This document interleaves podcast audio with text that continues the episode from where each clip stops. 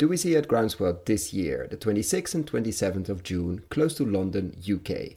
Many friends of the podcast will be there. John Kempf, Abby Rose, Benedict Bösel, Henry Dimbleby, Claire Hill, Russ Carrington, Andy Cato, Tim Coates, and many, many more.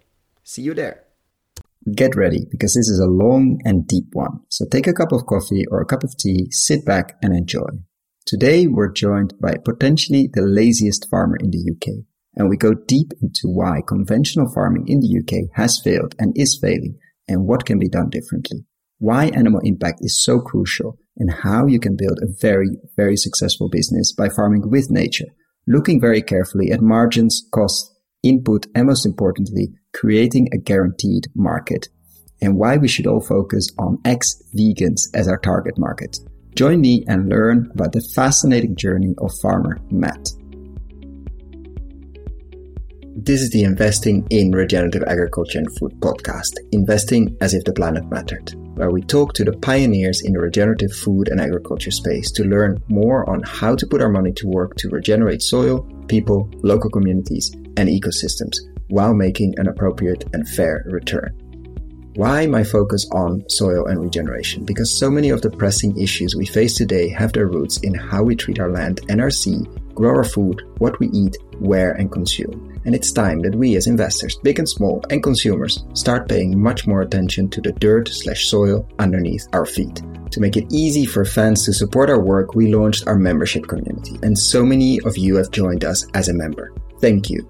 If our work created value for you, and if you have the means, and only if you have the means, consider joining us. Find out more on gumroad.com slash investing in regen. That is gumroad.com slash investing in regen or find the link below.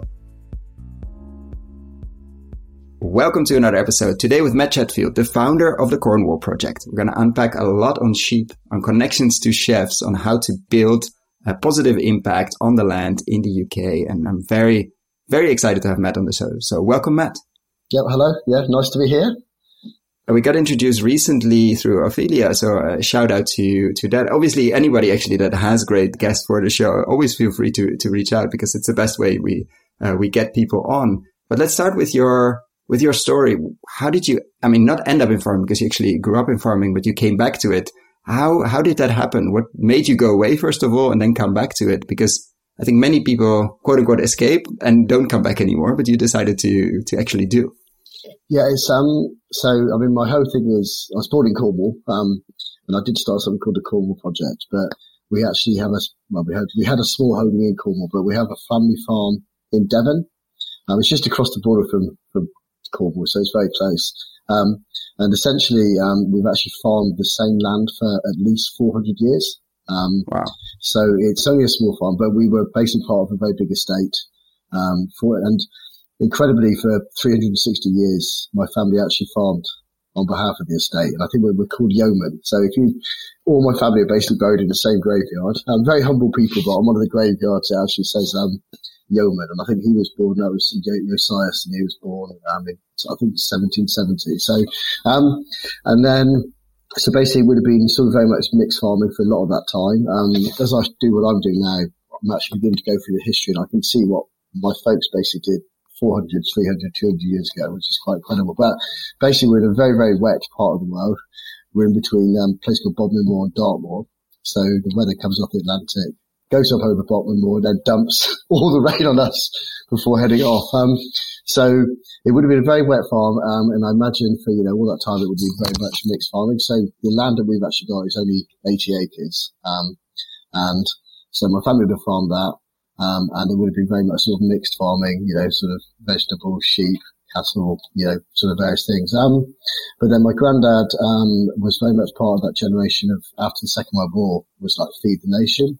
Um, and he and the world, yeah, yeah, yeah, feed. I mean, I think feed everybody. Yeah, it's, like, it's very much sort of UK focused. I feel, you know, I'll try to have a world view on things, but but very much in this country, it was, I think they realized that during the war, you know, we were like 20%, only could only feed 20% of our own population. So, um, and so, and it was the advent, they suddenly realized also they'd, they'd built lots of like weaponry and they realized with the same chemicals they could make, you know, nitrogen fertilizer.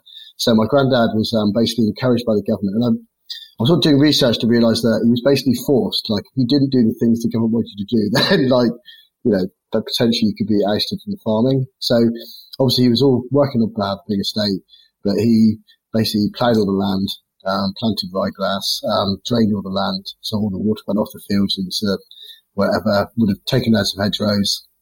But he was basically the first person who introduced the Friesian cow um, into like the southwest of England. So for that time, incredibly progressive farmer, incredibly hardworking man. Um, and he basically, yeah, and it's only now I realise how hard he must have worked to try and have a herd of basically 40 Friesian cows on an 80 acre farm in our part of the world. You know, it was quite incredible. But anyway, um, about 40 years ago, this, the UK had inheritance tax came in, um, which basically meant all these big estates were ripped apart basically and a lot were struggling and had to sell. So my granddad had the opportunity after 360 years of farming to buy the land. Um, and it was a huge wow. thing. I mean, I'm 49, but I, you know, I, you know, I was only nine at the time, but it was just such a huge thing that was happening. And, but obviously he then bought the land. Um, but just after he bought it, like that's when things really started happening for the dairy I don't want to go to like give my views on Brexit and the European Union, but there are a lot of pressures at the same time hitting farming, basically, particularly dairy farming, like the advent of supermarkets, you know, quotas, all sorts of things happening. So growing up, my granddad just never encouraged us to farm. I loved it. I wanted to farm. My mum actually started her own dairy farm. I used to help her. But it was just never an option because I think our granddad could see the writing on the wall for small farmers. This was before farmers markets and these sorts of things. So the last thing in the world he wanted was to do was farm. So go, go as far away as possible. Yeah. So I did. And I, I basically went off and, um, was always sort of grew up very much in the environment. I used to go fishing on my own all the time. I basically, you know, if you, I would, um, always, you know, quite good for, you know, a popular chap at school and stuff, but, you know, I just always loved my own company with my dog and I'd be down the river trying to catch salmon actually. Um, it just gave me a huge love for the environment. So I went off and did environmental studies at college. Um, and then I ended up going into publishing. Um, so not using my environmental background. And then I, was, I, I always sort of say I got very, um, hedonistic basically. In, in the UK, publishing, like now, nobody really drinks at lunchtime, but like 20, 30 years ago they did. So basically I went to London and for 10 years I basically worked fairly hard, but drunk a lot, had a lot of fun. Um, and, you know, sort of forgot my farmer background, but then my granddad actually got very ill. Um, and it's one of my biggest regrets in life actually is he got very unwell and I just didn't take it that seriously. And I went and saw him a couple of times and then he died and it was, you know, and then it was, you know, just a hard time. And I just realized, you know, I, you know, I, I, felt very guilty. And then six years later, my nan, who you're very, very close to, she became very unwell. So I actually moved back to Devon. You felt very bad because, of course, on the personal side, but also because you sort of lost that because you said then I did research and I understand how hard he must have worked. Yeah. Like for that super crucial period in yeah. in the history of, of the countryside and, yeah. and farming, you had a direct access, but you maybe didn't I mean, there were probably also books in that story. Yeah. There, were, there was a well, lot there that you maybe well, yeah, you forgot man, or pushed in a corner. You sort of saw a man who was even at even when he passed away, like you know, he was a very physically strong man, you know, mentally very strong. But he'd given his body. He basically had one knee replacement. He was waiting for another knee replacement. He'd given his body for farming, and and he always like it was actually quite scary thinking if he can't do it, like how could anyone else ever do it? Like no one could work harder than him. Um, but I still say one memory, and I, I, sometimes I cry when I say this, but like our farm is basically 100 meters from the graveyard. And when the morning he passed, when he passed away, I went up there about 5 a.m., cried my heart, you know, when I saw his coffee, cried my eyes out. And I was like, all he ever did really was he would farm, he'd milk cows, spend a lot of time making sure the drainage ditches were clear so that all the water could come off and go in the wood. Um, and he then used to go once a week to Hoasley Market, which is just a very small town, you know, so every Wednesday he'd go there and that was his life. But then when he died, we, I was one of the coffin bearers, so we had to walk up. I'd done my crying really, and I thought I'm just going to be, you know, put a brave face. And I walked up and literally there were like 2,000 people waiting. It was just insane. And it was like, it was like this man, all such a simple life, but was so well, almost running on now, but just so well respected. And it was, that was, that just hit me like, you know, just, just to, you know, I always laugh at myself now because I've got Instagram followers and do all sorts of things, but I'd, I'd probably have about 20 people turn up to my funeral. like it's, um, it's usually incredible. Yeah. What can we learn about that? I think there's something very deep. Yeah. That really we deep, don't really, understand yeah. on on stewarding the land. I think stewarding might be the right word. It might be fancy words that I yeah. know. But like that that and even of course he was forced in a system and blocked in a system and he did like probably the max he could possibly yeah, do under the conditions absolutely. and saw the writing on the wall, but there was no chance to to change. Yeah. Um, or there was a chance to change, but to move, yeah. like move I mean, he, with the system. If, if, he, if he was younger, or if we had a bigger farm, the only way you could change because things like dirty water systems came. You know, it's all good stuff. You know, that, you had to basically collect all your, you know, um, all the waste in the cattle. You had to store, and this would have cost tens of thousands of pounds.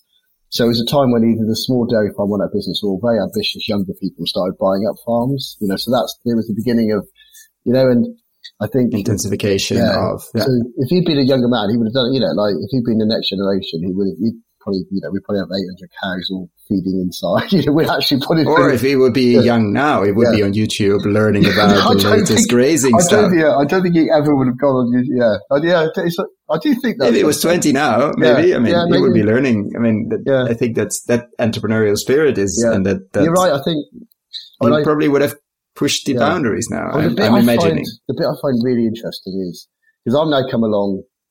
Probably talk more about it, but I'm totally changing the way, you know, I've gone from what he's done. I'm now unpacking all that and changing it. Um, but I think his, his name is Gang. Well, Arthur John Knight was his name, but his, his, um, they're both, his dad and his name are both Gang. So I know him as like Gang.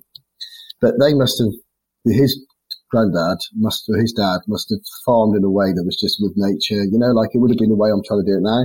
They must have had such debates about you know, they, when he brought in yeah, the, the ditches and yeah, the cow, the different but, cow breeds, and but, but the bit must I, have been as big as now. Like you, huge, like yeah. And the, bit, the discussion would have been yeah, but exactly similar. But the difference is, is that I'm sure they would have had arguments, but they would have plowed the land, they would have planted the ryegrass, they would have put the chemical fertilizer, and it must have exploded. It must have seemed like a miracle. It must have just seemed like, you know, it just would have, you know, like so I, finished I any discussion. It yeah. would probably would have like, look, it yeah. works. Within look one year, I yeah. guarantee within one year, it'd just been like, and all the neighbors must have been like, you know, like it's just like so just, it's a trap because yeah. if you don't do it, yeah. then and your na- all your neighbors do, yeah. and they double or whatever the uh, the the X is in that like uh, the multiplier is their production, and and suddenly you see new roofs on their houses and, and all of that, new cars on or cars and their stuff. Like yeah, like the pressure to go on with that, even though maybe deep down you know you see some effects that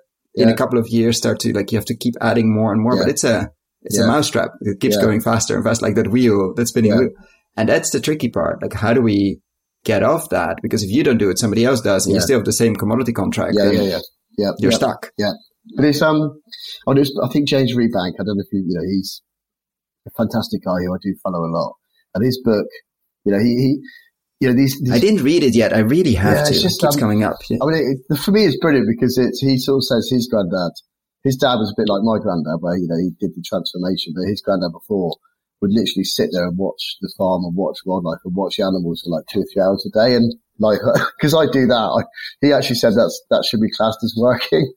My mum's of the generation where she, she's like, work, work, work, work. And like, she'll sort of say, where are you at the moment? I said, I'm working in the wood. And she'll say, are you sitting on a chair? And I say, yes, I am. It's kind, but it is. Thinking uh, is working. I think it is. Honestly, I, I really do think, I mean, we'll probably talk about I, I hope that we can move farming or managing the land from this extremely physical, like you mentioned with your, your grandfather, like that work that you need to work 10, 12 hours a day yeah. physically constantly to yeah.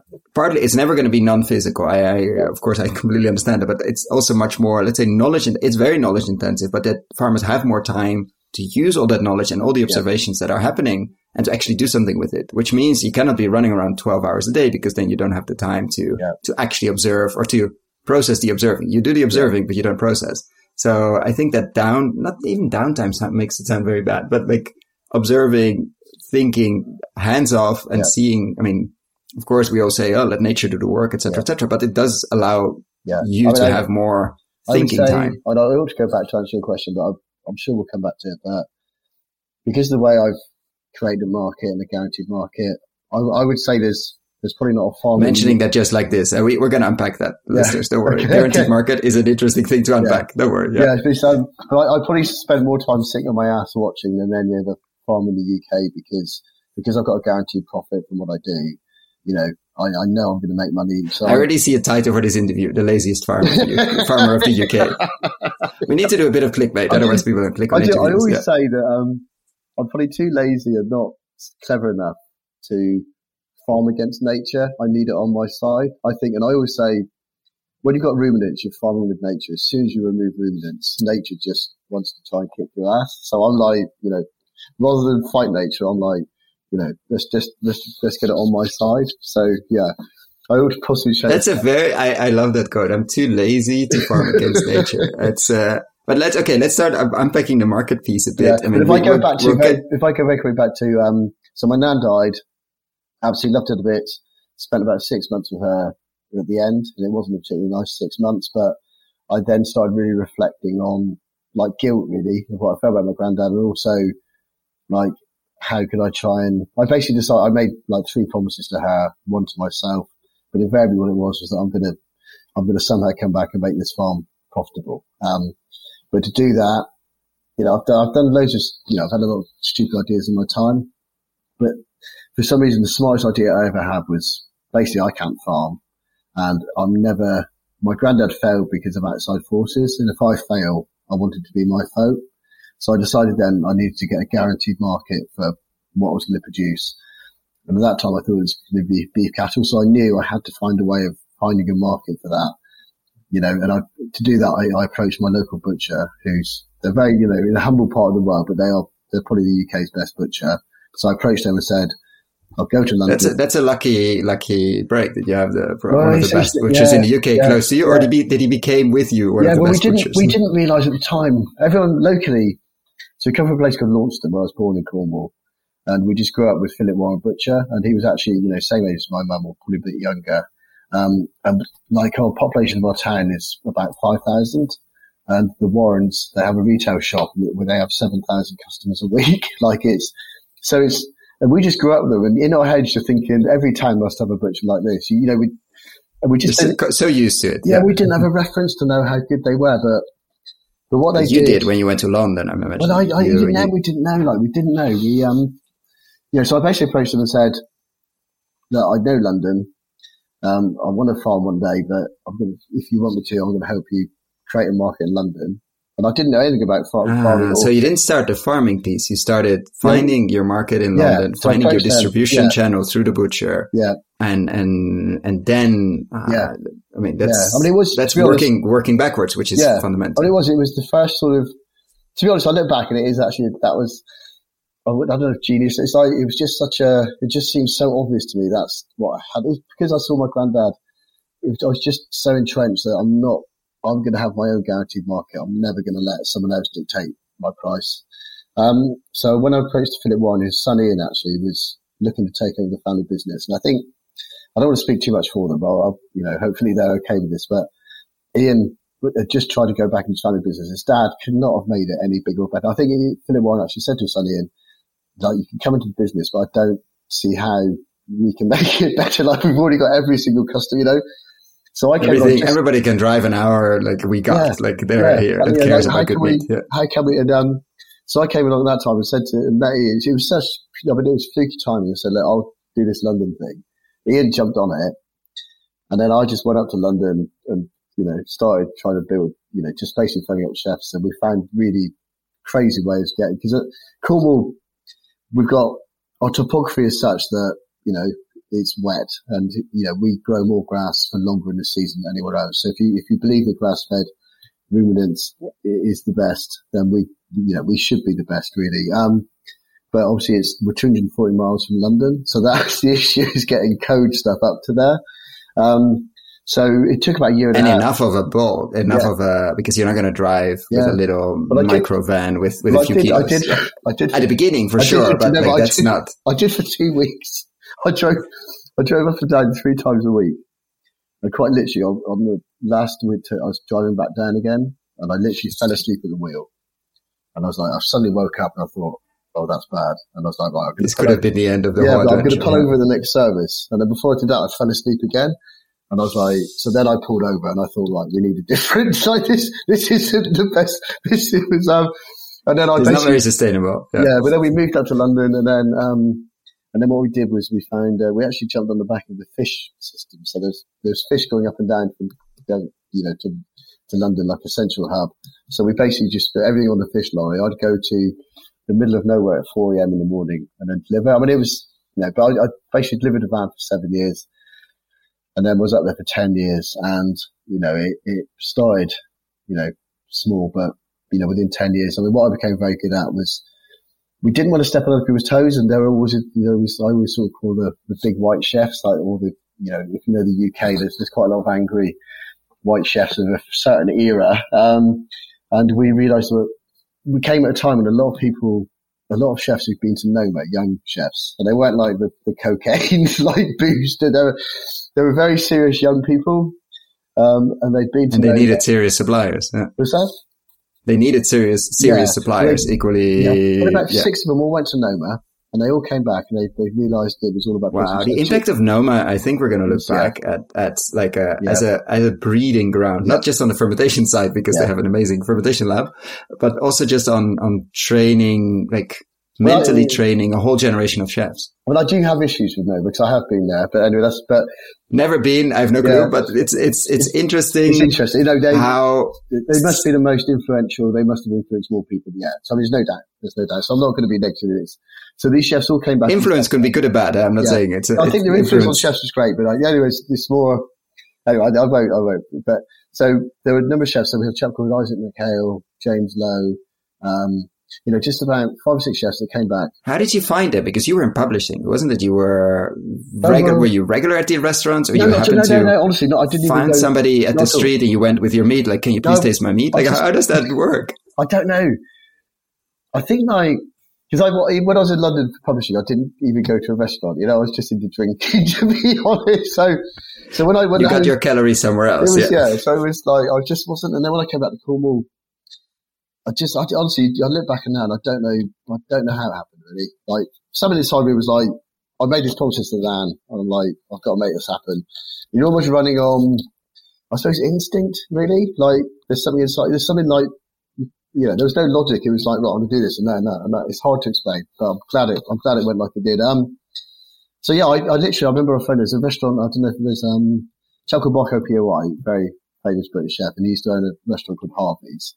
Um, he, then that was taken over and it was actually called a restaurant called Chez Bruce. So it's one of the, so I literally phoned up the chef, head chef, a chap called Matt Christmas. My first ever phone call to a chef was I just looked it up and said, oh, that, that's the sort of place you want to supply. Is literally what happened.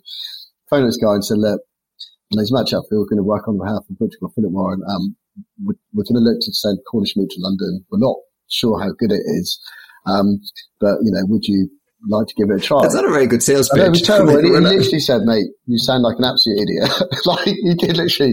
But, you know, we'll, we'll give it a try. So he went in and then it was, it was good, you know, and for a year and a half, he was pretty well our only customer, but he was buying Hovid and it was that kept us going. And then, and then what happened? These Rome, these Noma chefs came back and they wanted to know where the meat was coming from. They heard that we were able to do that because the beauty of Philip Warren, um, what made them so special was in the UK when I like it was the same thing for my granddad. It was suddenly the supermarkets came and they wanted really high protein animals that had no fat because that's how they're going to make money.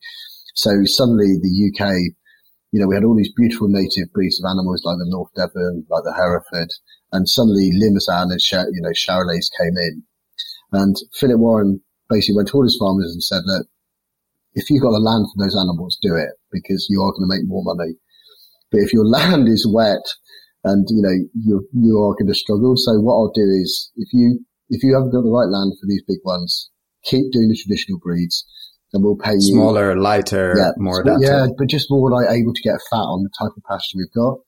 He said, if you do that, we'll pay you a premium. To turn grass into something useful. That's, Exactly. that's the whole. But he's, you know, he, is a true genius, Warren. It's, You know, just such a, you know, he came from a very humble beginnings, bought a butcher shop and, but he, he said to those farmers, I will pay you a premium. You keep on doing what you're doing and we'll pay you a premium. So And I think for a long time, you know, the trend was for lean animals in Launceston and, you know, his butchery shop. You just had all this like beautiful, you know, we especially call it no fat. Yeah. yeah, no, we had these native animals all fat, yeah. you know.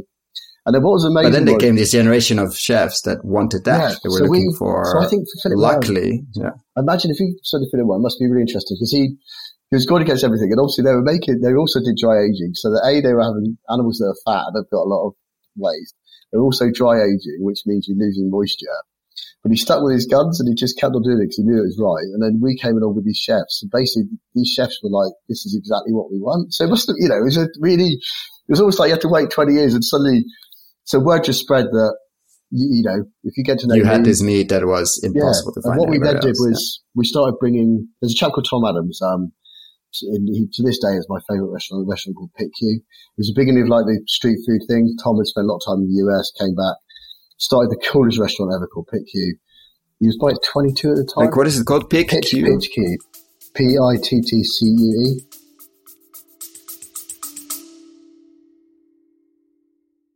Do you want to learn how to invest, or are you an entrepreneur and want to build companies in the regenerative food and agriculture space? Or do you work in big ag and big food and want to really move the needle? We have developed a new video course for you. Find out more on investinginregenerativeagriculture.com slash course or in the show notes description below.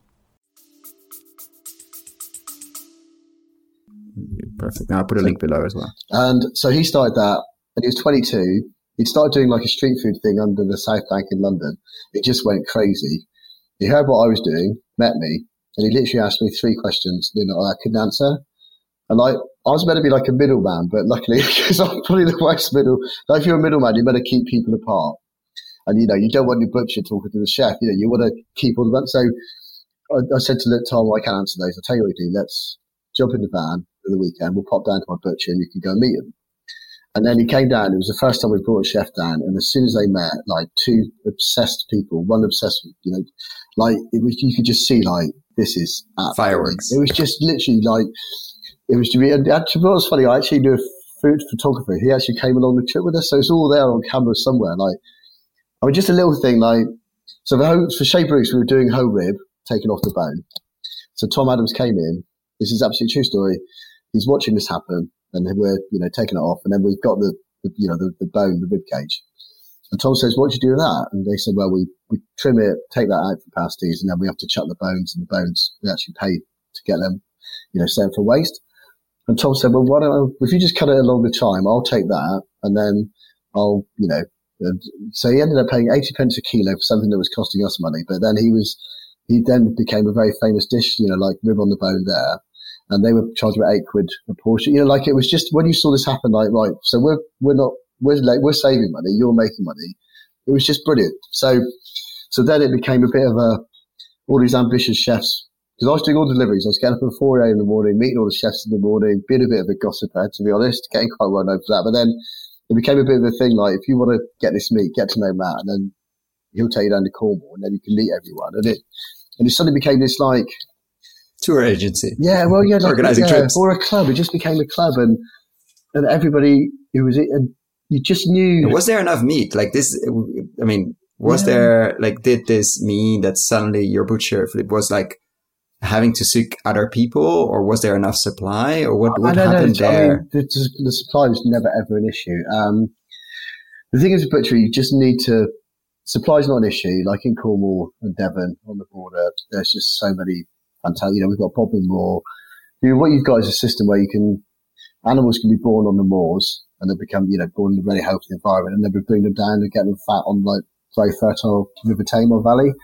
So, and because Philip Warren had got all these farmers to do what they were doing, we had just all this. But the issue was more, it's just balancing carcass. That's always been the issue. Is if you, I think Philip Warren is, you know, says, you know, one of his phrases is like, you lose money on the bits. Like, you know, anybody can make money on the, you know, the loins and the that sort of, of thing, but you need to be able to balance it. So that was the that became my job then was to find customers who would not only buy the, the less desirable yeah. quote unquote pieces. But then actually and those are chefs. I mean, mm. chefs can play with that, can do amazing things yeah. with waste, what you just mentioned. Basically, actually, something you have to pay for to get rid of. Yeah. They turn it into a dish. Yeah, exactly. But then there's, if you look back on Twitter, I remember because we were looking to grow, but we just needed to be able to get rid of the, you know, the offcuts. And literally a, a company, a guy just put it on Twitter saying that we're looking to start a burger company in Cornwall called Hubbox. They were going to get a sea container and make a burger thing. Um, I, and they said, look, we're looking for mince in Cornwall. So I just saw it, put them in touch with Ian Warren. And now they've literally got like 20 burger places around the southwest. So as we've grown, they have. So they literally take all of the thing, the offcuts, turn it to, so that, and now that, you know, just things like it's just crazy.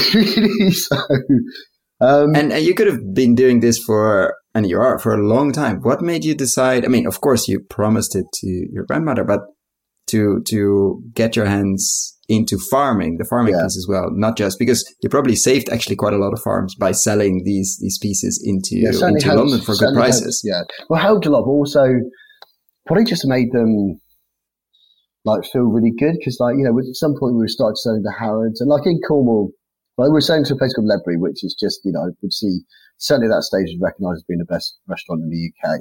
But obviously in Cornwall, no one that was kind of the idea. But then we started supplying Harrods, and then suddenly, like it was, it actually just gave huge. You know, you go back there, that was when it was like. You know, the Warren Supply Harrods, like that. You know, the same meat that you're having, you know, in the counter. You know, like you're having like. You know the yeah the, the, the, the urban rural yeah. suddenly there was a huge amount of pride. It was, yeah. yeah, it was a lot. You know, and suddenly it was like oh you know um so, so what was your question? I jumped on. Why farming again? Yeah, why oh. far- farming? Actually, again, why, why farming for you? So I sort of um. You created the market. When let's I be, let's be knew, clear. like the market was there. Yeah. When I yeah, then, I'll be honest. I then I got fairly did evangelism for seven years, and it was actually very mentally and physically very very taxing. The last couple of years of the van, you know, you're on your own a lot, and it was, and I felt never further away from what I actually wanted to do. So on the face of it, uh, yeah, we were getting quite popular, becoming quite social, knowing lots of chefs and sommeliers, you know, becoming a bit of a face on London. I managed to win, you know, uh, yeah, became quite well known for what I was doing. So, I, like the YBF Young British Foodies doing award, like honorary title, and then I was called, I think Maverick at the restaurant industry. I was still driving a van.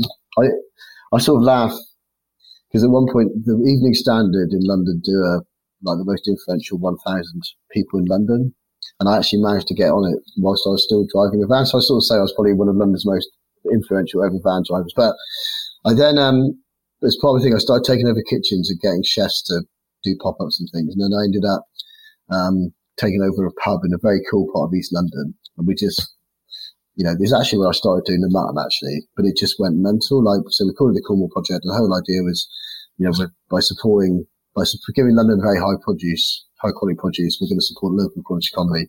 We took over this very this pub, and it just went mental. And it just became like a huge thing. And the guy who owned the pub then basically we worked started working together. We actually got ourselves a very cool pub in Fitzrovia in central London.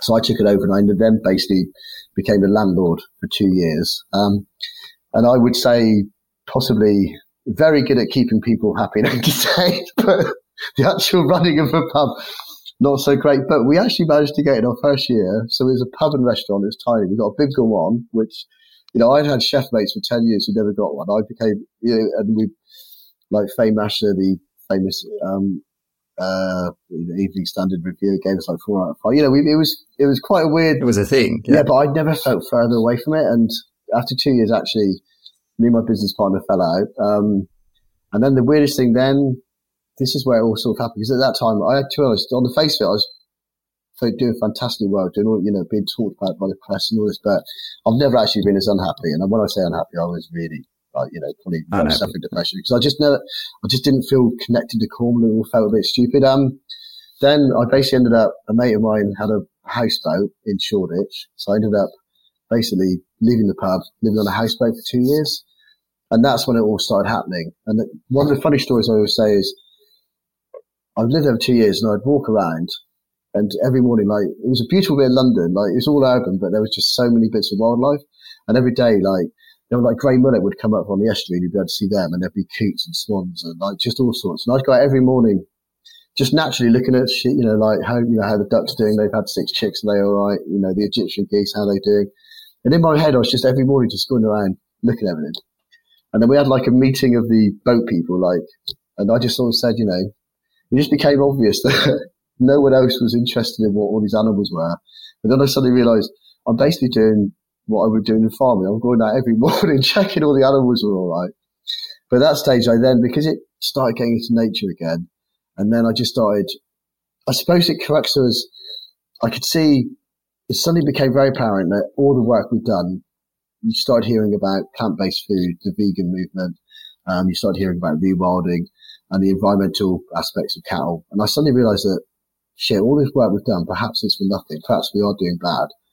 I then happened, I watched a YouTube video by Allan Savory, which I think is a lot of people, you know, quite a contentious figure, but, and obviously his idea was actually not, not, not in our crowd, I think. No, I think, I think, um, so I watched the talk, I watched the famous TED talk and basically it was, we don't, you know, we actually probably need more ruminants if we're going to save the planet. And I'm like, well, that sounds too good to be true.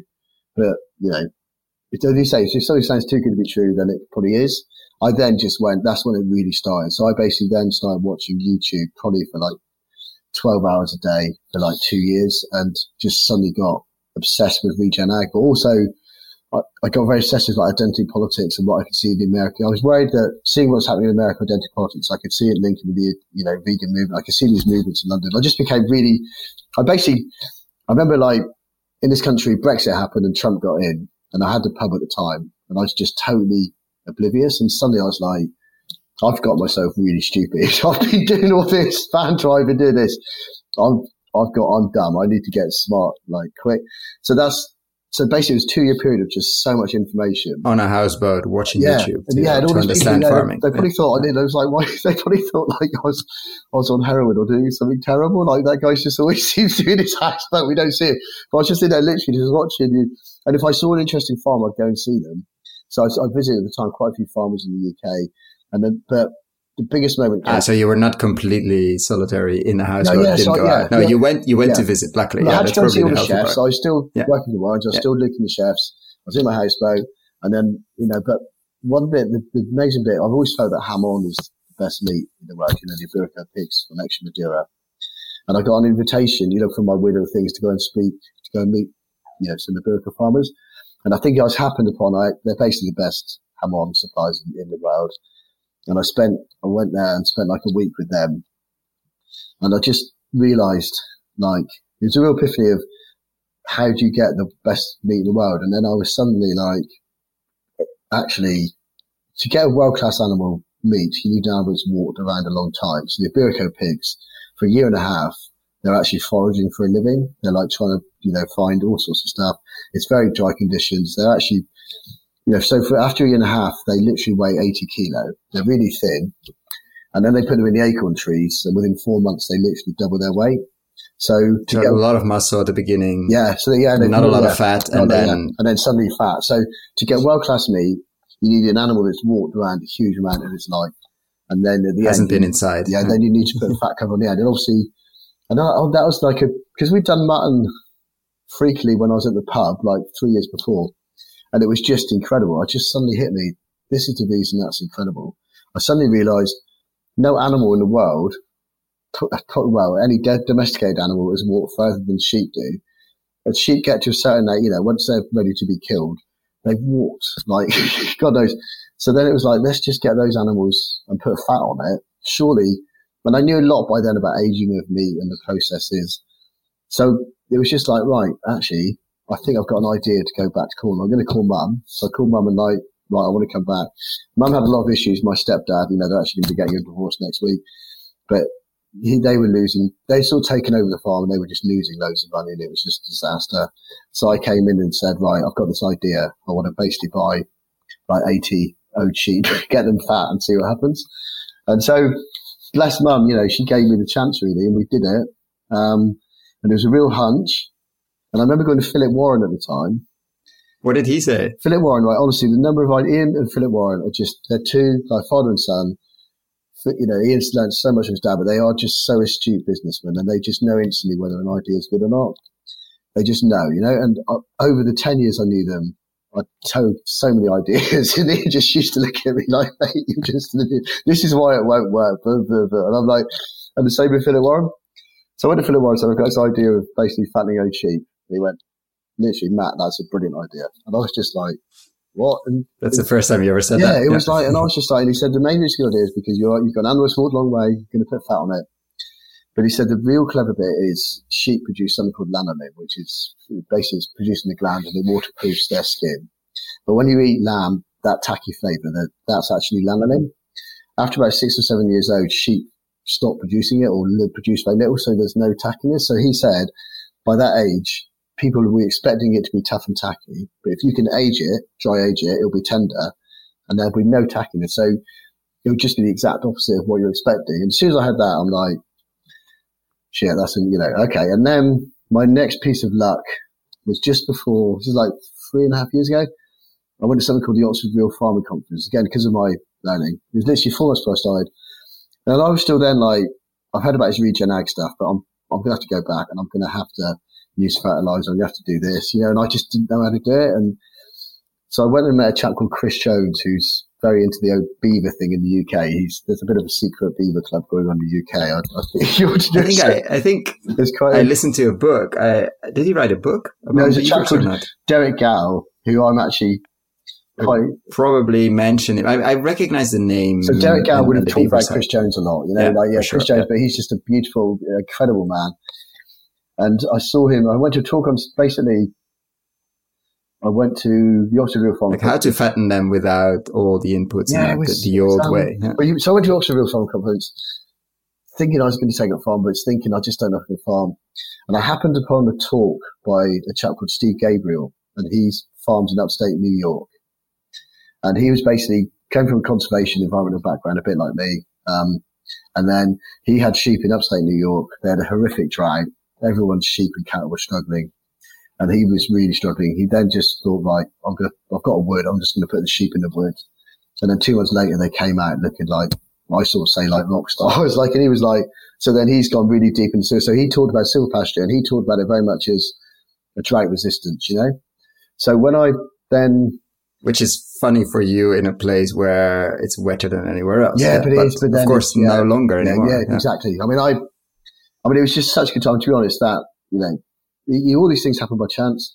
But I um, he yes, I saw this, and then afterwards there was a question and answers, and actually Chris Jones from Cornwall was there. I didn't know Chris, but I heard him talk. It was so lovely because this Steve Gabriel was like the most gentle, gentle spoken man you ever met, and Chris Jones just started swearing and just so charismatic, and I'm like, I've got to meet that man. So I went down and met him, and it was honestly it was the, the, most inspirational words I ever heard. It's changed my life really. He went, Matt, I'm not going to waste your time, and I, I certainly don't want you to waste mine look, do you want me to sum up everything I've learned in 50 years of farming in one sentence? And I'm like, okay. Of course. And he said, if you farm for nature, flavor looks after itself. And to me, because I knew a lot about nature, and I was, I was very unique in farming where I was starting with flavor. I, I, I was so used to delivering meat to chefs and tasting it, you know, that to me was like, I can do that. Like actually, and ever since then, I've met some of my best mates. Like, you know, we grew up together, still mates after 40 odd years and they've all actually been all comprehensive kids, you know, no fancy background, but they've all gone off and done really well in their own field. And we all met up about three months ago, and they all said, even though they're very successful, they're still actually like they've got imposter syndrome.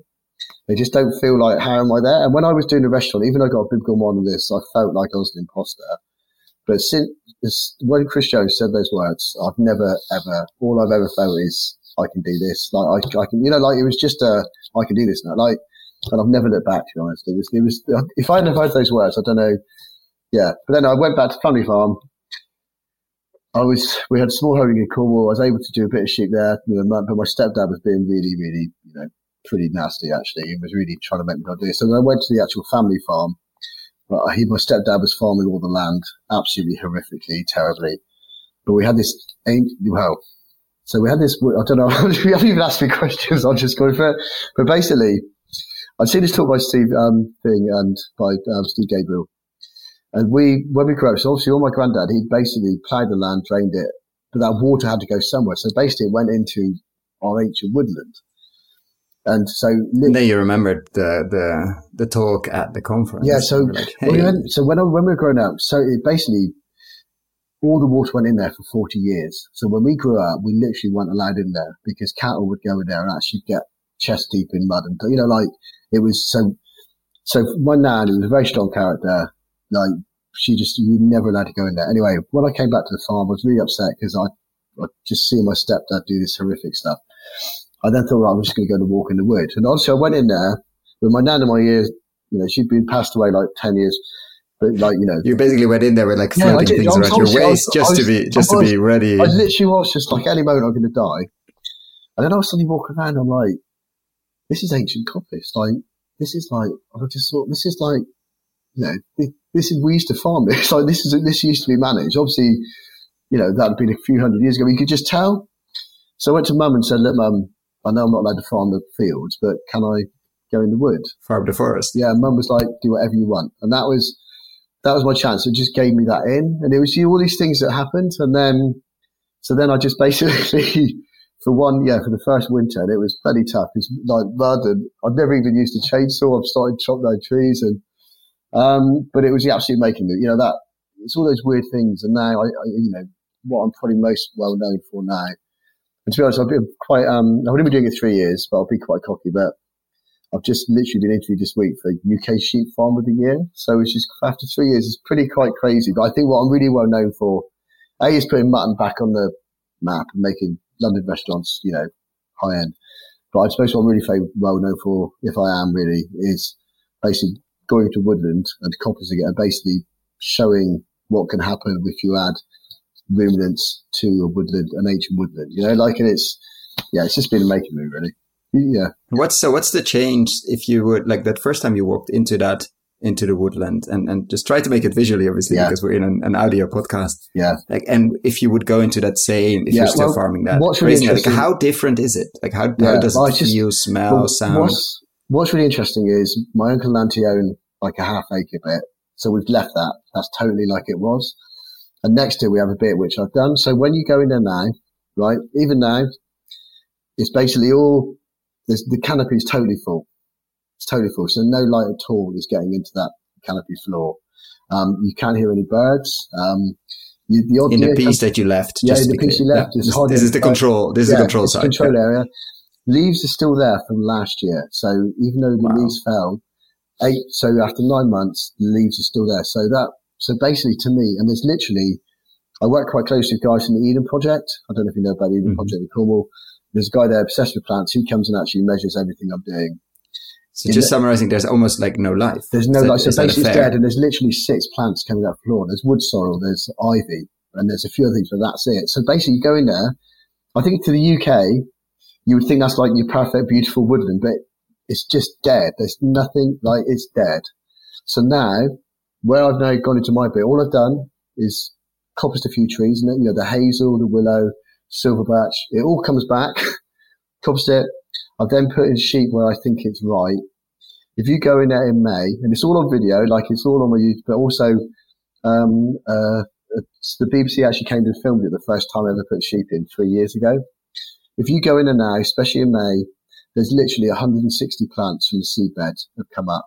It's now probably one of the most like productive bits of land, probably in the UK. Like, and you've got trees coming up, coppice, they eat those, they eat the grass, and and it grows like the fields where I'm in Devon is just so for farming. I think if you get depression or you get like you know like mental health issues, it's because nothing's growing. So in the winter, towards that last like March and April, like nothing's growing, and like but it, the woodland starts growing in like mid Feb. like spring happens like six weeks earlier, and it's start, and you're just like, and it just comes alive. And all it is is, and this is all from the seed bank. So seeds can probably last in the seed bank. Nothing planted. It's Nothing just is, been there yeah, for forty insane. years. It's, so it's you go to one bit, it's dead. You go to the next bit, and it's like you cannot. And all I've done is copy, split it in light, and then put in sheet when I think think's right, pull them out, and it's just night and day. And like it's just yeah, it's just, so I have chefs down all the time and within like, I always say within five minutes of visiting my farm, you'll realize everything they say about sheep and ruminants is just nonsense. Like they, they are. Yeah, I was going to ask, yeah. like, what is that, like, when you, I mean, you almost went down the, the, let's say the vegan route, but you didn't. Like, what did it teach you over the last years on that, the, the impact of ruminants or the importance of ruminants? Um, if you had to um, summarize that, not, yeah, not even short, but what would you, what would you tell these chefs yeah, when so, they come and say, I've heard about uh, the impact of methane and blah, blah, blah. Yeah. And we should all eat plant-based burgers. I'm, I'm, yeah. Of course, this is characterizing it, but what did they, How, how do they go through that well, transition in five minutes? I'll tell you an absolute true story. Um, there's a, there's a lady called Hannah. She's happened to be talking about her. We started selling my sheep online, and then she started buying it. And then I saw her name pop up, and then she contacted me on Instagram said, "Look, can I chat to you? I want to send you a few questions." So she sent me a few questions. She ended up sending an email that was just so long, like, and it was, and just reading it, I'm like, this lady, you know, Hannah, she's got issues. You know, she's obviously got mental health issues associated with food. You know, she just it was so in depth. So I said, I'll tell you what, I, I haven't really got time to answer this. I think it's better than why don't you come down? So she basically came down to visit. And as I picked her up from the station, we're driving back to my farm. And she basically said, Matt, the truth is, like, I hate animal, you know, agriculture. I think it's all wrong. But I, I've had an eating disorder for like seven years. I've been vegan and I was going to die. I had to eat meat, you know. So, and I saw yours and ethically it looked like something I could, at least it looked ethically like a good thing. And obviously, I'm driving to my farm thinking, oh shit, like if she, if we get to my farm and she doesn't like it, like she, you know, it was, and she got there and like, like it's quite emotional because she just saw sheep and she literally started crying. And I was like, it was just, a you know, so I'm like, so what I say to people is, what I say is, um, so when I, when I went through my like two years stage, I ended up, I called it debating. So I went on Twitter and I was followed the, you mentioned earlier, you followed me on Twitter, but I always say like Instagram's my sales and marketing division. But I'm really nice and lovely and like it's all about stuff. But I call um, Twitter my political wing. But for two years, I just I just talked to rewilders and I talked to vegans and I talked to environmentalists. And so I think what I did was try to in my head come up with something that answered every single one of their questions. So I think I've probably come up with the the farming system that can answer all those questions. And one I, the one thing I say is I was in my caravan the other day looking over my pasture. Um, it's quite late at night. A barn owl come over I, clearly was hunting over my pasture. I took a photo, and this dear old vegan chap just went, grow vegetables instead. Like, I went, okay, right, let's unpack that. And I just said, mate, you see this field there, right? I literally kill 20 sentient beings per acre per year. I fatten 20 sheep per acre per year. So I fatten about 600 sheep on about 30 acres of pasture and 10 acres of wood. Um, so I, I, I'm, I'm about that. I kill 20 sentient beings per acre. Right. If you want me to grow veg, I'm going to have to plough that field. And when I plough that, I'm probably going to kill 10,000 sentient beings. I'm going to kill shrews. The buzzards won't be able to feed the, you know. And then I said, if you want me to grow potatoes for at least three or four years, hardly anything's going to live on that field. So not only am I killing everything that I start with, I'm ruining the ecosystem for the rest of it.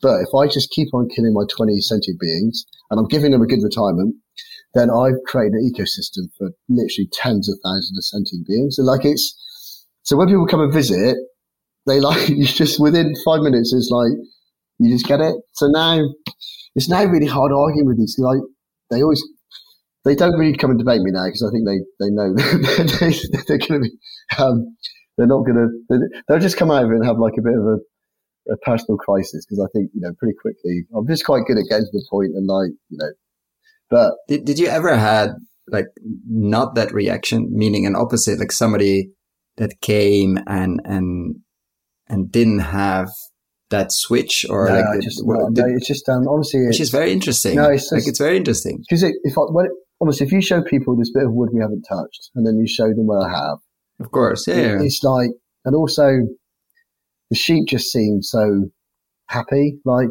you know, like and I know and all the sheep I'm getting, I, am basically buying sheep that would have been killed six months before. So I'm giving them yeah, like. So you're giving them an extra yeah, X yeah. months like, plus still, creating that. That's, I mean, it's, we had a discussion with Charles Eisenstein here actually on that, that piece. Like death is part, I don't want to uh, paraphrase, please go and listen to that episode, but uh, like death is part of this, this agriculture system or the steward, stewarding the land, if we like it or not. Like yeah. you just made a very good case of, uh, there, uh, you cannot escape it if you eat potatoes or if you don't and and there is a strong case to be made to actually graze it. Um, also from the environmental and, and all the emission side of things, but let's leave that to the LCA yeah. people. Yeah, yeah, um, yeah. But what does it do? Coming back to the flavor, like that woodland mix with pasture, like, I, because your hunch was it was amazing. Yeah, your hunch yeah. of your butcher was it's going to be amazing, but did it end up being amazing? Yeah, it's um because obviously what happens is all the flavors in the meat already because they've done all their walking What I'm now trying to do is get incredible flavor on that fat. And with fat, what happens is, like, I, I want animals as thin as I can get, so then I can add totally new fat. And when you dry age, that fat permeates into, if you do it properly, it permeates into the meat. So it's so important. Now, my woodland, because I've Dan Ryan from the Eden Project there, we think my family probably grazed it with animals 400 years ago and probably stopped 300 years ago. The climate in Devon apparently changed dramatically 300 years ago. It became even wetter, so everyone pulled off. So we probably haven't managed that for 300 years. I would say every single plant in that wood is communicating underneath the soil with a mycelial network. Like this, and obviously, if you've got one plant growing in a field, the uh, fungi's feeding, you know, like it's doing its bit to try and get the nutrients from its surroundings.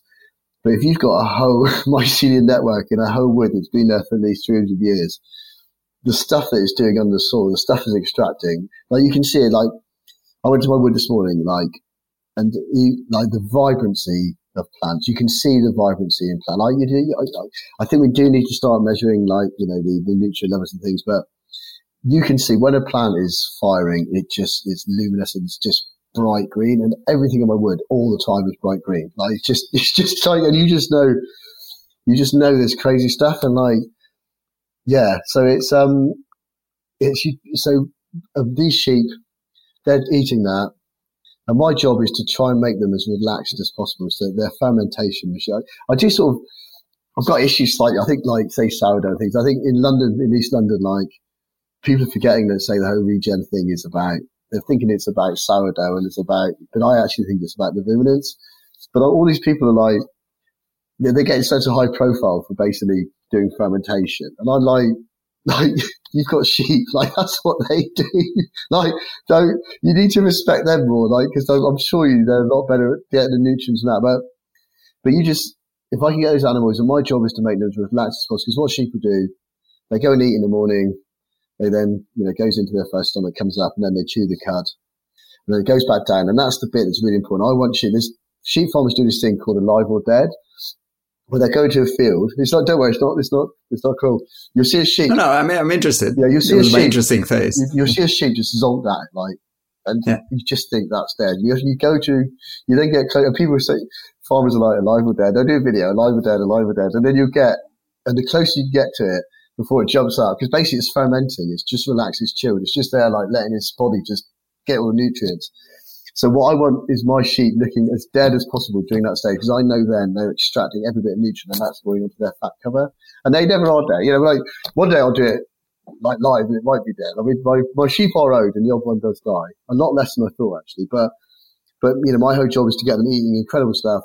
But also the remarkable thing is I've got 150 plants growing in that wood it's obvious they self heal. I mean, everyone talks about it. It's not like I said, but I, I witness it every day of my life. Is sheep because I'm getting old sheep. You know, there's some farms decided they're not good enough anymore for breeding. You know, he's going to send them off the abattoir. I buy those.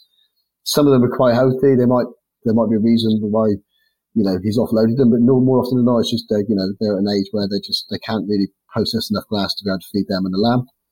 But I just put them in the wood, and I like I said before, like they just come out looking like rock stars. like if they, they just, fish, sheep that are healthy will go in there, eat a bit, but they'll just want to go back in the field and like get fat. But the ones that are not too well just stay there. So I just basically block them in, you know, and then, and they just and get healthy. The transformation. Self medicine. Yeah. And honestly, I, I've just seen it so many times now. Like, well, sheep, you think of a bucket, put them in, two weeks later, they just come out. And then to be honest, I think their body gets into balance. So, and then they then get fat. I mean, you know, my job is to fatten sheep, put a fat cover on them, you know, but, but also the beauty of my system is, and where I suppose if you go on my Instagram, where I, you know, become quite well known as well is, um, I remember the first lot of sheep we got, literally mum, we bought like 60 sheep. And mum said, right, Matt, you're new to farming. Like, you must never, never name an animal, never get emotional. You know, you've got to be tough and brutal. Like, you know, these are the here to get fattened and so, okay, cool. Literally, got these first 60, the sheep came running up to us, just like basically wanted to be pet, you know, pet, petted. And mummy, I'm just looking at like, oh, Jesus. So basically what happens with sheep is, obviously they've got two teats, and if they have triplets, there's always a spare lamb, and often a farmer will bolt feed that. but then you basically humanize the animal. But then they ended up, you know, going back into flock. So every time I buy one of those, and it's not very often, I'll buy a flock of, like two years ago, I bought a flock of Dorsets, which are quite lovely sheep, but they're quite, they're not particularly big fans of people. But there's one Dorset came running up and I've kept that one. So I've now probably got 10 sheep. What I now I've got is farmers who've got their own tame lambs. They, they send them to me. So I've probably got four sheep that are basically pets of my other farmers, but their kids have grown up. I've got six of my own and I call them my management team. So what's incredible is you just learn things, don't you? So I'll buy sheep from Bodmin Moor. They probably see a farmer twice a year. They're wild as hell. They come into my field and they'll. You have these 10 managers yeah, that keep them yeah, in check. So, yeah, they'll be like, so I've got, at the moment I've got 240 sheep. So you get 40 sheep, they'll, they'll arrive and they'll look at me like, they basically look at me like I'm a wolf, like a predator. The first thing I do is then get the dog in, my Morgan, who's quite funny, and that makes the sheep suddenly get together. But these sheep are still very scared of me. I then walk into the field, and literally 10 sheep come running up to me for a cuddle. So I'm there just basically cuddling sheep. And literally, all the other sheep are literally just staring. Ah, that's not a They are just staring ah, at you. Yeah. but then the next time I go in the field, they don't move a muscle. I can walk around the whole flock and not a single sheep moves. Like they, and they say sheep have got the best facial recognition of any animal on, on earth. Like they have to, you know, like if you're a lamb, your, you know, your mums all faces all look very similar. They obviously can tell they are, but so within a sheep, as soon as you walk in that field once, it will remember you. So obviously when I go in the second time, it's just, yeah, so it's, it's just quite a cool thing, though. And I mean, it's a potential rabbit hole, but what's next? Like, what would you envision? Now you have set up this system that works really well on your farm. Yep. You have the guaranteed market.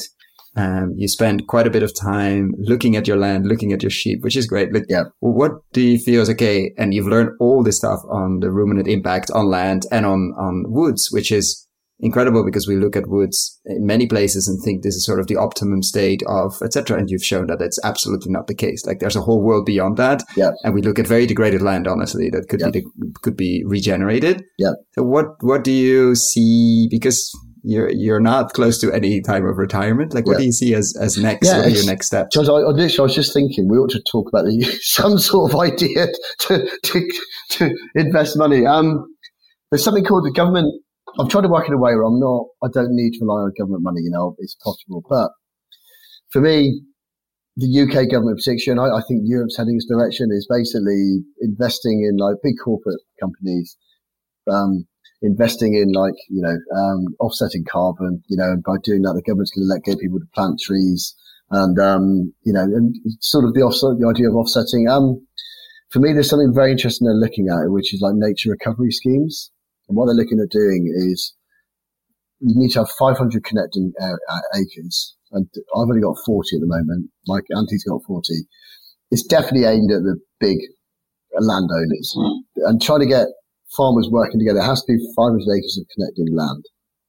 But for me, in my woodland, we've got something called the willow tit, and the willow tit is actually UK's fastest climbing breeding bird. And I've actually got loads of them. like Devon Wildlife Trust have come down.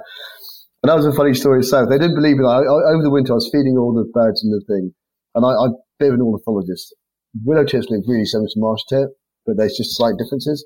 I found a Devon Wildlife Trust and look, I think I've got willow tits. And they said, look, you probably haven't. They're going to be marsh tits. They're very similar. I went, okay, okay, okay. They said, what we'll do, we'll come out in spring.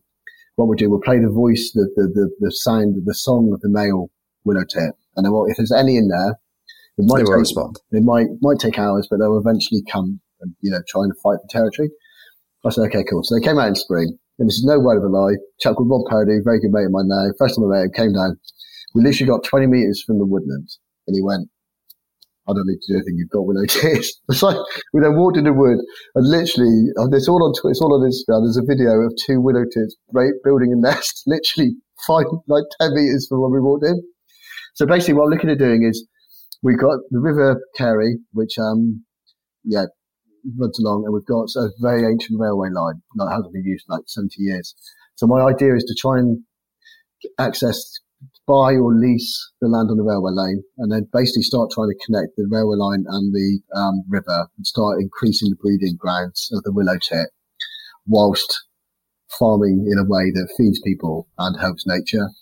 So that's my big project now. And I think the, the, that government scheme, it's not totally official yet. They're doing trials, but I think for investment, looking at that would be really interesting for people because I basically, there was a bit of land about a mile away. And because we were, all my money going on sheep and it's going on, we're actually building a barn conversion. I just said to someone, if someone's interested in this land, you know, you can buy it and I'll rent it off you just, just on Instagram. And about 20 people contacted. I was like, oh, right, okay. But, but something, okay, something that, is there. Yeah. Yeah, but that land's so, but I think there's going to be, for me, I don't, there's going to be, it's obviously legislation is pointing towards big corporate companies offsetting, particularly like the, um, you know, the property sector, you know, big property developments. You know, I'm pretty au fait on this and I've got friends who do it and, I, you know, I've been looking at it for a couple of years.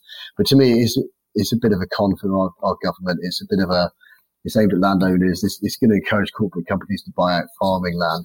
I think personally, we need to keep people farming, um, and we need to try and get small landowners working together and looking at these nature recovery schemes. So basically, I think, and then we could start using the, you know, the, the, um, the technology that's there. You know, we can use like drone technology to measure biodiversity, water storage and carbon, you know, sequestration. And, and so how, how, how do you envision that as a, would it be some kind of, because of course it, it's very interesting to get this land, to buy this land or lease it very long term. But then there's always this, this little, uh, this, this pressure of speculation, like to sell it in, in X years, um, or flip it because, which happens yeah, a lot in real yeah. estate because of, and, and so how do we counter that? How do we make sure this is long term, is able, that you are able to farm it long term or others that are farming yeah. uh, with nature and producing food for people? Like, how do we make sure that land doesn't become the speculation ball that we just keep kicking around um, and people say, make a lot of money on the transactions? I would say like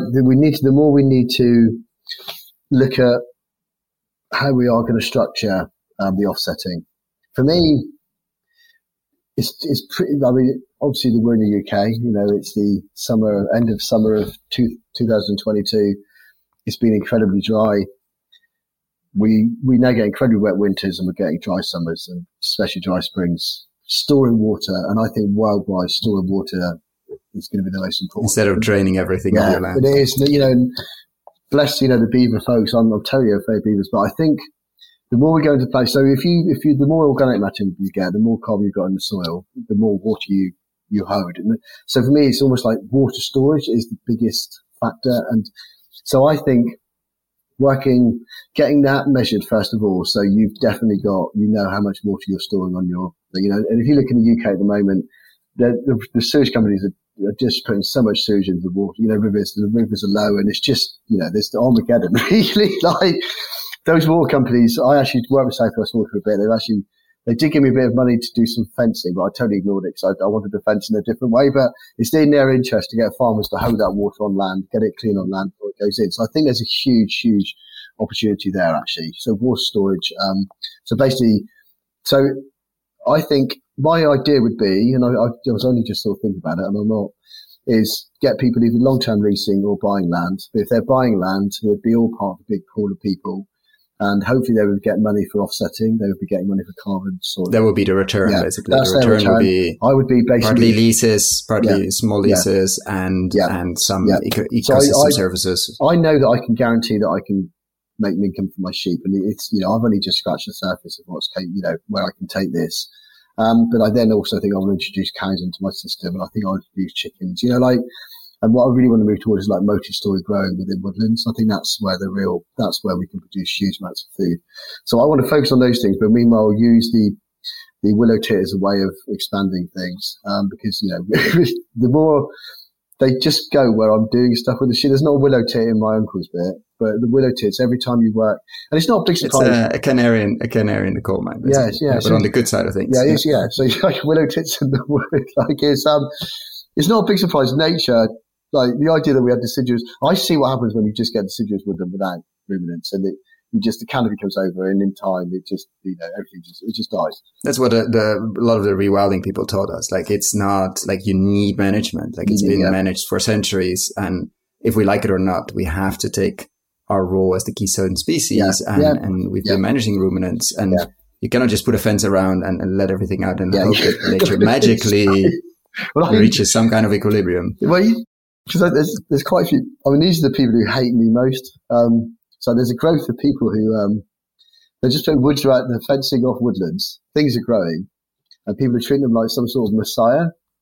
But I'm like, mate, like people are going to think you're a genius for 20 years, but you're going to die. And then 20 years after you're dead, people are going to realize what an idiot you were. like, it's, like I'm quite, and I, and they're like, he'll get really upset. And I said, I'll tell you what, I'll go down and take some photos. So I pop down. And an hour later, I take the photo. Uh, you can just see, it like, it's, it's so weird when you. I, have thought about like like how like different managed woodlands. Like you could, pro you could just show it or even listen to it. Like if you just yeah, listen yeah, to yeah. the incredible audio of the two forests or the two woodlands next to each other. Yeah. And and I've seen there was a, an exhibition by, I, of course, forgot the name, but he recorded a lot of nature sounds and and projected it on a wall. Yeah, so you could see, yeah, you could not only hear it, yeah. but you could see yeah. where the Jaguar came wow. in. And you could see because it was another line and it was a fully dark room in Milan.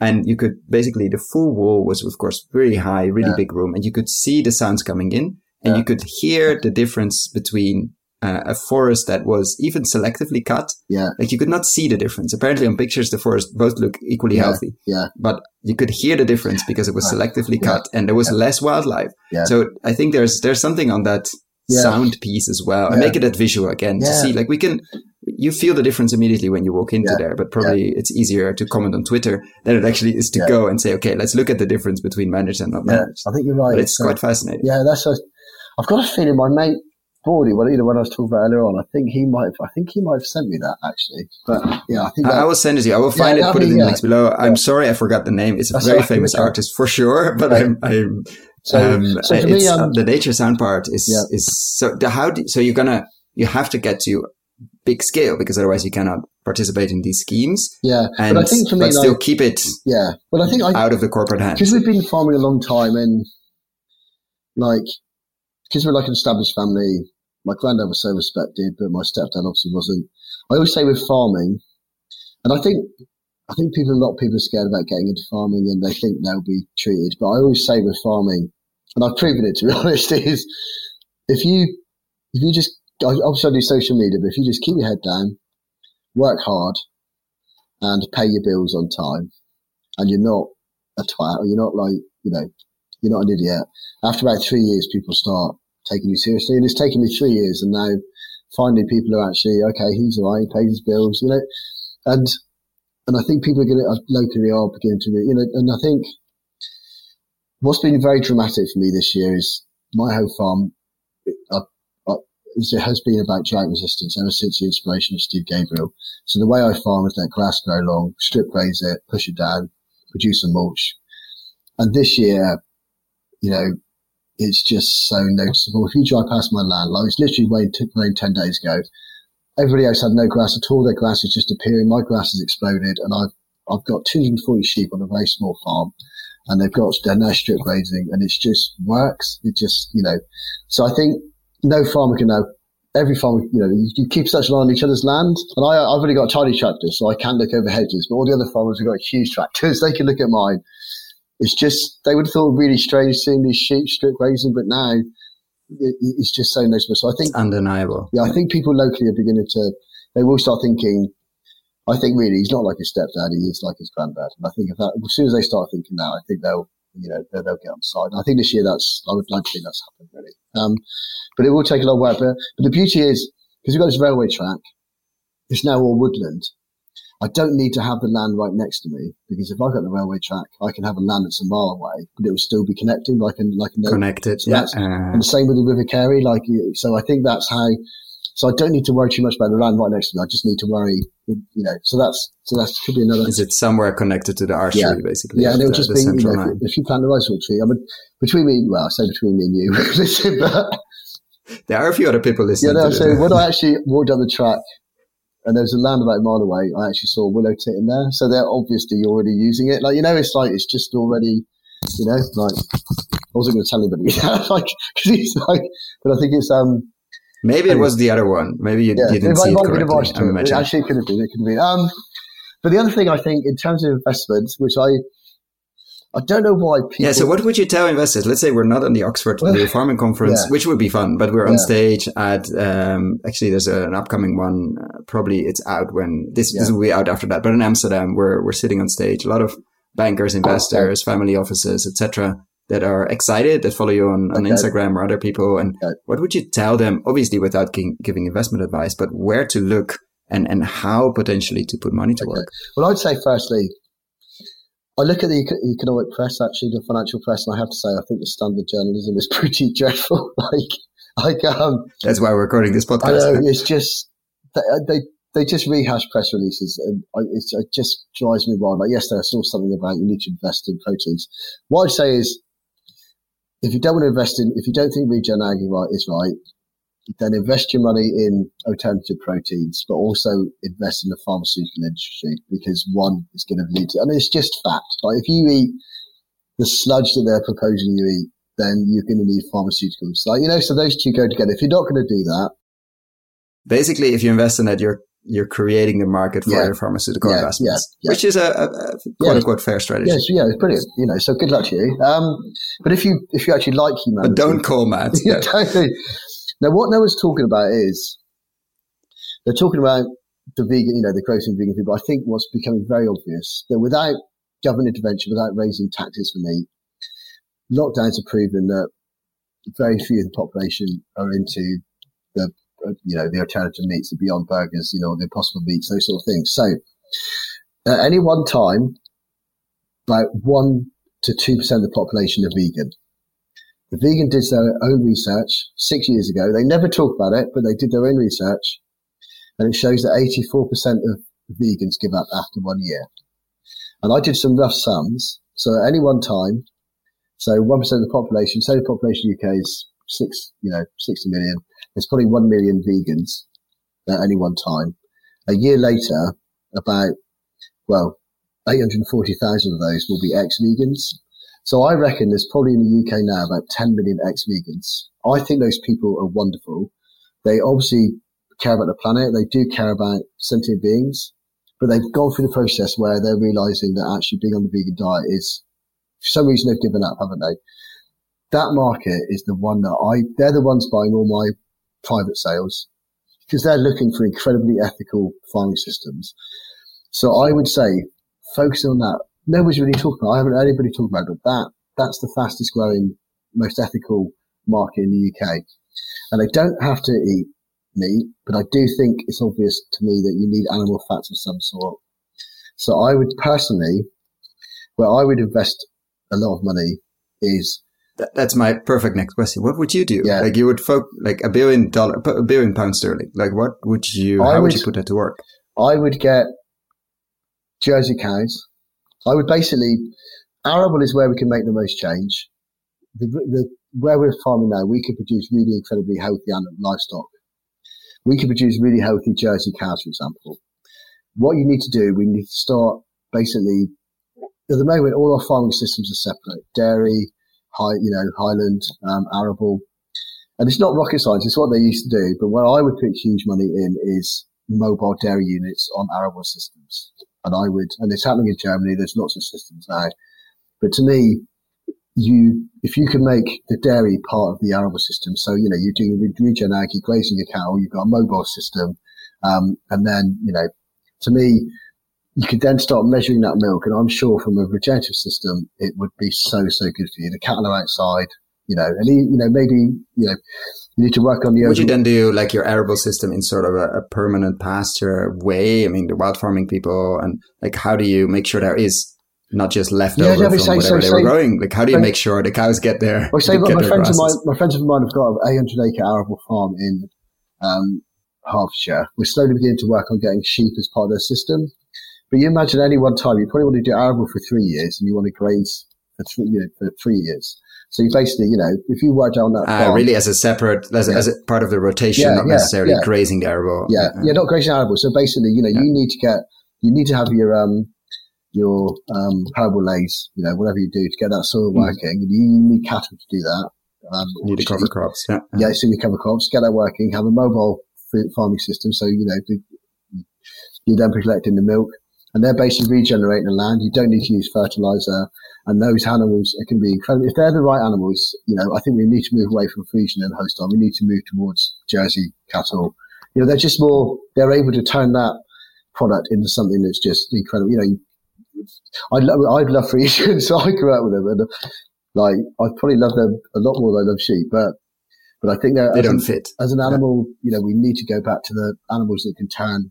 You know, all of that. You know, what's growing into, and that's why we probably do need to start looking towards back to you know if you're going to raise cattle on those systems, you know, like you know, like the red rubies, the Herefords, that sort of thing. So basically, so I've got a friend who he's called Fred Price, and you really ought to interview Fred. Fred's just a genius guy, probably I think early thirties. Went to Oxford and Cambridge. His folks had a 200 acre arable farm. He went to Oxford and Cambridge, came back and wanted to the farm. His parents were horrified.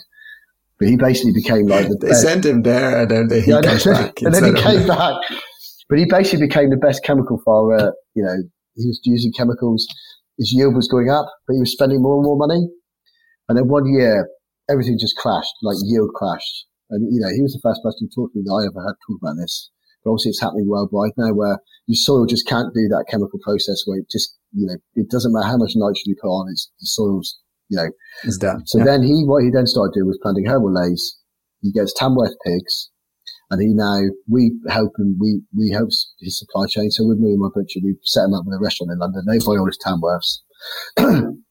but now he's like five years in, it's, you have to, it has to be seen to believe his pigs are basically his input. So he's making money on his input and he's now producing like heritage world class grains. And, you know, he is part of that sourdough cool East London thing. So perhaps I shouldn't slag him off too much. Um, I did some like sums. a good slice of bread with some interesting butter or some interesting baking. Yeah. I mean, that, that yeah. there's, it's part of, yes, uh, yes, yeah. it's part of it, but it shouldn't only be that. Yeah. Like fermentation, like we learned happens but what in, I did, in ruminants, which is important. But I did some sums and this is because I actually uh, friends of the Earth in Northern Ireland got in touch with me about three years ago. They wanted to talk about something, so I ended up doing some sums for them.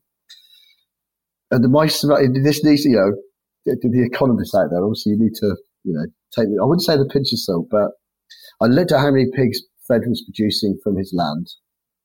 And then at the moment, we've got 9 million pigs in factories, um, which I, I abhor. And it's got, you know, that's, that is, but if 20% of arable farmers in the UK did what Fred did and used pigs as part of their rotation, then we, those 9 million pigs could be taken from factories and put on land. And then I think in time you're going to realize that because he's not paying for chemicals, pigs are his chemical, they're his fertilizer. He's actually making money from his input. So in time, I think you're going to making money from your inputs. It's, yeah. a, I mean, yeah, yeah, that's that's the the yeah. one I wouldn't say one of the trick, but that, like how do you switch that conversation to how do you grow as much food for people without all the inputs or actually make money from the inputs, which is the ruminant or the pig yeah. or and but that's such a mental flip that yeah. that's gonna yeah. like you have to see it to believe it and then do the numbers and then still probably many people would say it, it's impossible. It sounds too good to be true.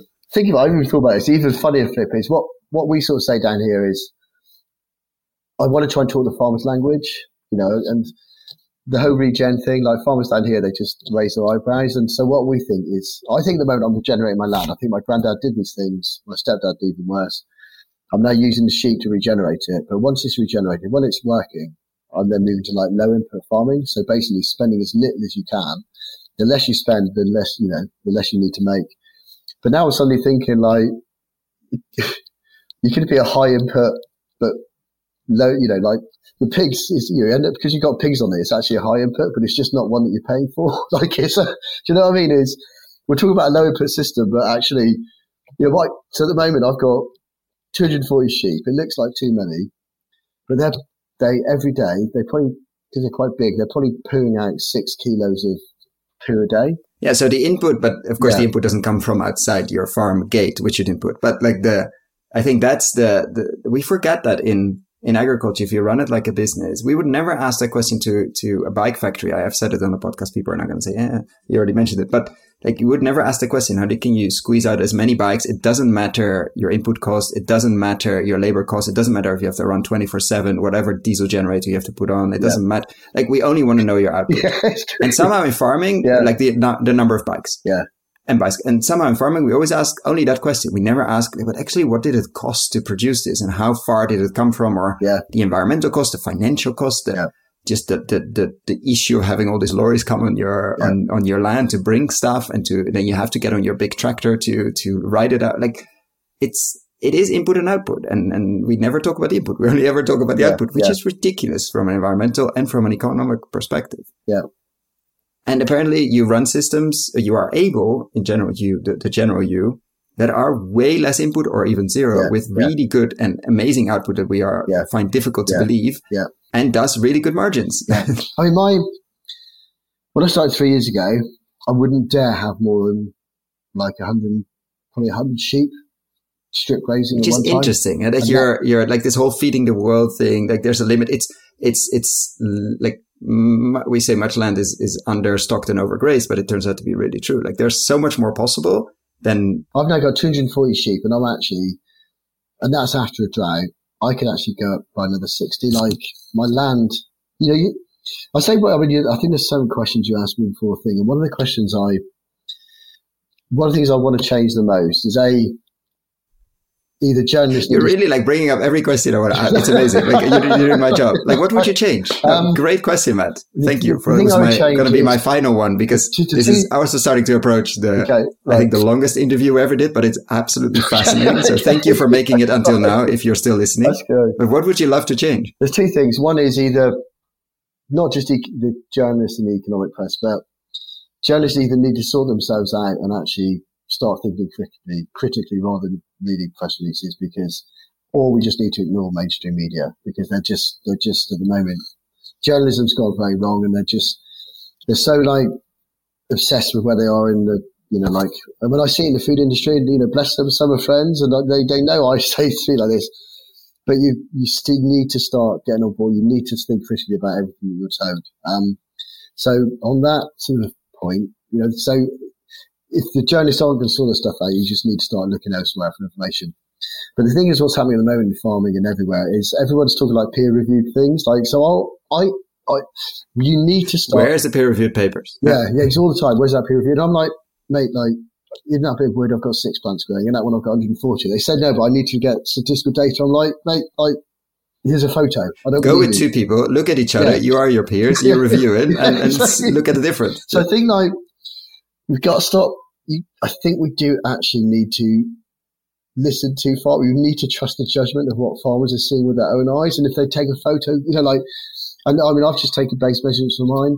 But we need, you need to start realizing farmers, all we actually want to do is feed people and actually earn enough money to live. Like, we're not, like, we don't actually want to destroy the planet. Like, like, start working with us and trusting us because, like, I, you know, I sit there, I'm probably four or five hours a day just watching my land and walking, looking, and, and like, no one knows that better. Like, I know that. I know what's going on.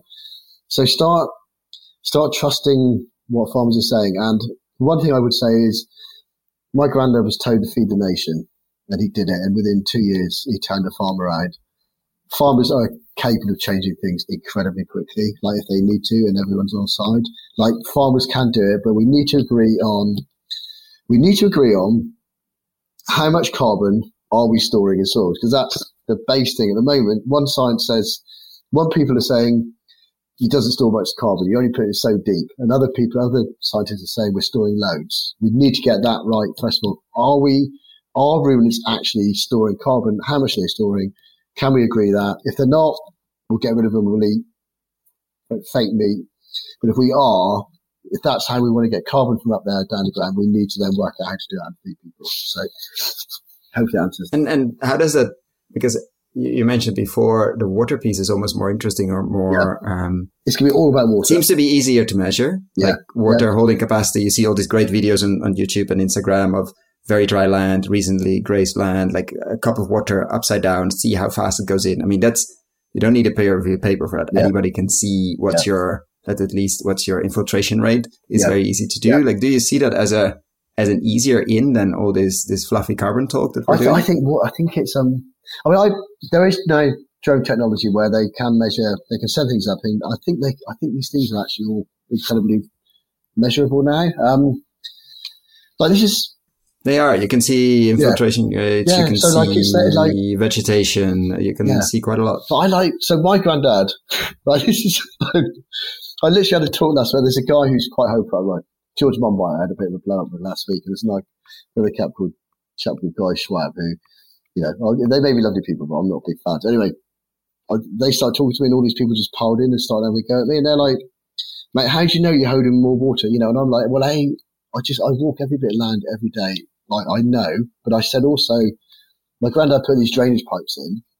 When I started in the winter, they would all all the water would rain and it would all come out. You know, I, I could see it. But now after three years, like every year, less and less and less and less. Like you know, like like, like it has to go somewhere. Like yeah. yeah, can you like it's if it's not yeah if it's not coming off there, it's staying on there. Like you know, believe me if you want, but like I'm telling you, that's it's obvious my land.